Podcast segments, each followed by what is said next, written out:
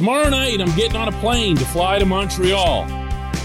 And if I'm going there to cover whatever it is that's going to happen to Evgeni Malkin and or Kris Letang, that is not a good thing. Good morning to you. Good Tuesday morning. I'm Dejan Kovacevic of DK Pittsburgh Sports. This is Daily Shot of Penguins. Comes your way bright and early every weekday if you're into football and or baseball. I also offer daily shots of Penguins and Pirates where you found this.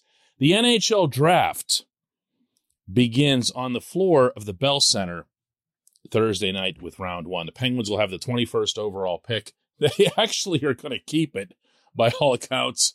And they're actually going to have other picks in the draft, though not a second rounder or a third rounder, at least not for now. But that won't come close to being the top story surrounding their table, or really even the floor as a whole because you're not going to make it to Montreal with Letang being potentially available without that becoming the story of the draft. And I don't mean from a Pittsburgh centric standpoint, I mean the story. When I was up in Montreal this past November for the Penguins game up there, the marquee at Bell Center, one of them, they have a bunch of them, but the one that faces the Starbucks that I was sitting at said Pittsburgh versus Montreal, whatever. And there was animation and everything else. And there came an image of Kris Letang. I remember thinking at the time, you know, this this team's also got Sidney Crosby playing on it. Nope. Wasn't the star up there. Wasn't the main attraction. Their promotion revolved around 58.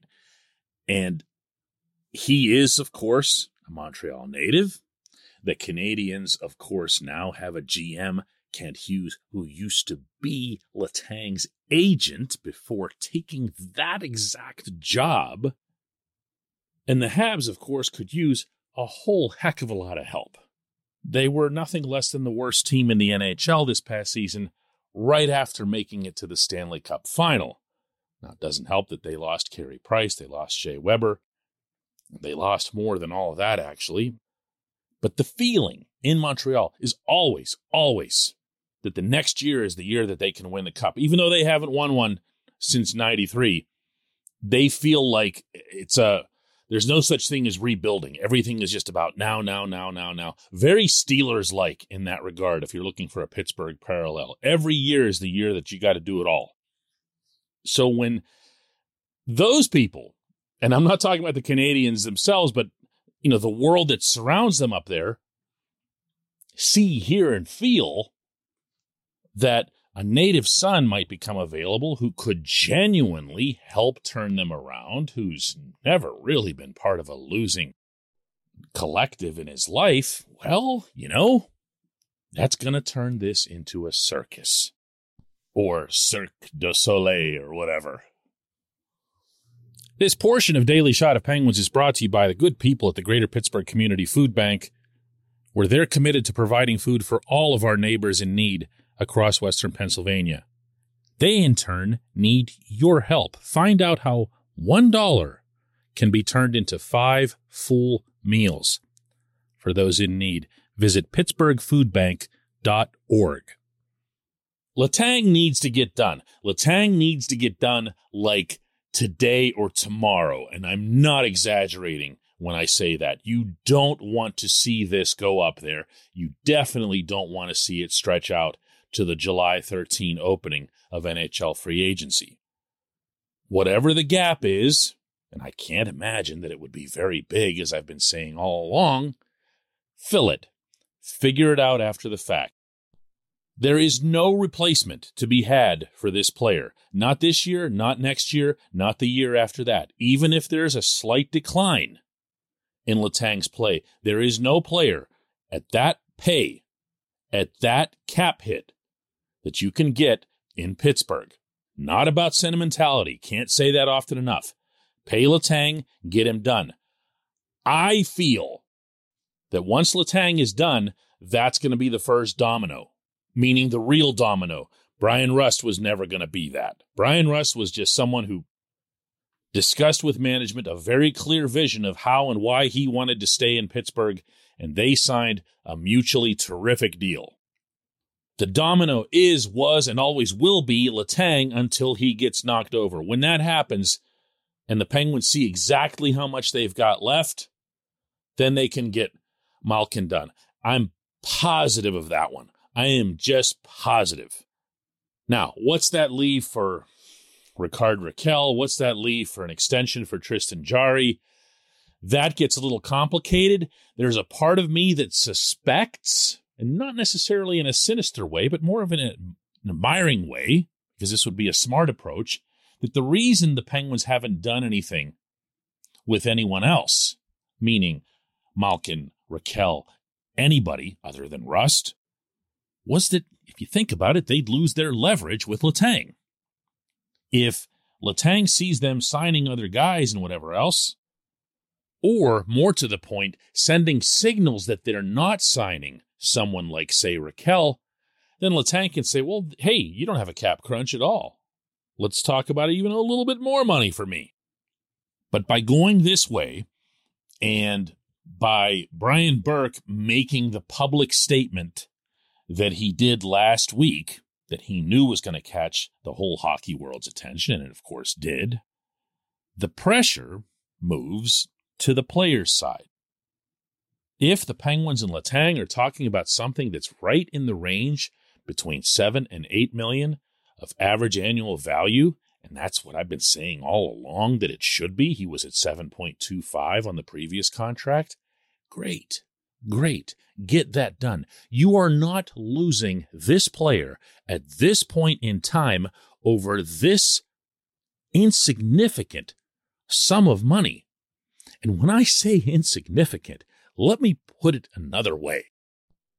Whoever the Penguins get to fill the role that Evan Rodrigues played this past season, including possibly Evan himself, is going to cost around a million dollars.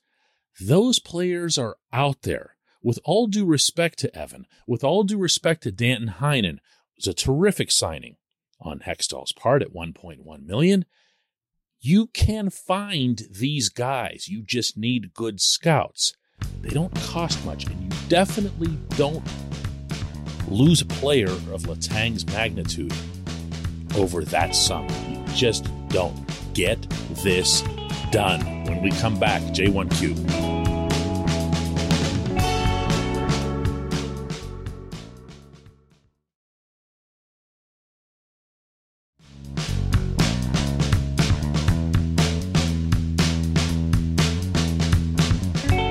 Today's J1Q comes from Alex Evanosky, who writes Yeah, let's sign the 35 and the 36 year olds to extensions. I smell another cup coming. Look, the Penguins' prospects are ranked universally near the bottom of the league, if not at the bottom. It's them in Seattle, which is an expansion team. Show me another team with its core players in their mid 30s that won a Stanley Cup. Every year that goes by, the chances get lesser and lesser. It's the truth. If I were the Penguins in a last desperate effort to try and win a cup, I'd let Malkin go and sign Letang. use the Malkin money to try and swing a trade or a free agent like Filip Forsberg, who's only 28. I appreciate what you're bringing up, Alex. Not wild about the tone. I mean, you know, we can probably do this without being sarcastic. Uh, this isn't conventional talk radio. If you want that, you know, call 412 333 uh, hot takes or whatever it is that they go by. Um, that's not my thing. However, you make valid hockey points within what you say. And it is challenging, I'd say, to envision the Penguins competing for a Stanley Cup. Even if we weren't talking about, you know, core 35, 36 year old, remember Sid is in that same age bracket, because that'd be true just on the fact that they've had the four first round exits in a row. Now, people like me and you who watch this stuff closely, we can say, hey, you know, last year was about goaltending, this year was about goaltending. But four first round exits is exactly what it is. So you could very reasonably just look at that and say, this, this doesn't have much of a chance. But here's what I keep coming back to you're not going to find a superior player, let alone a younger one, to fit within your cap bracket. You're just not. You seem to be suggesting, no, no, no, you actually did suggest, you put it in writing, that the Penguins could sign Letang, let Malkin go, but then just go and pick up Filip Forsberg as if there's not going to be any market for this guy. This might be the premier guy out there. I like him. I, I'm not going to get into a him versus Johnny hockey thing, but there's a lot of things that Forsberg can bring to your team that Gaudreau can't. And I feel like that he's probably in a comparable range, if not necessarily one that'll be a match. If it's true that the Flyers really want Johnny Hockey and the Flames are really going to push hard to keep him, then his price is probably going to end up higher than Forsberg's, but they're both going to be high and they're both going to make more. Take this to the figurative bank. They're both going to make more than Gino will next season, regardless of where Gino goes. What's more, if you counter that by saying, okay, well, don't sign anybody else. Don't sign Rakell. Don't sign, just commit it all to Filip Forsberg. I'm sorry, you're going to have a lousy team. You just are. As I'm not even beginning to address the goaltending here. And by that, I'm not talking about the backup. I'm talking about Jarry needing to be signed to an extension before he enters his walk year. I can't say this often enough. Drop the narratives. Drop the notion that this has to be about sentimentality. This is about keeping the best available, affordable second line center in hockey.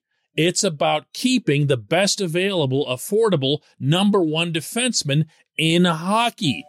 And they're already here and they want to stay. I appreciate the question. Again, can do without the tone, but I appreciate the question. I appreciate everyone who listens to Daily Shot of Penguins. We'll have one more of these tomorrow before the plane takes off.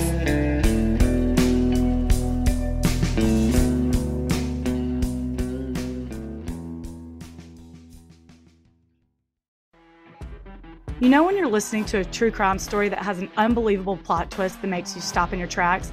That's what our podcast, People Are the Worst, brings you with each episode. I'm Rachel. And I'm Rebecca. We're identical twins who love true crime cases that make you say, didn't see that coming, and we hate the people responsible for them. Listen to People Are the Worst now on Apple, Spotify, or wherever you get your podcasts.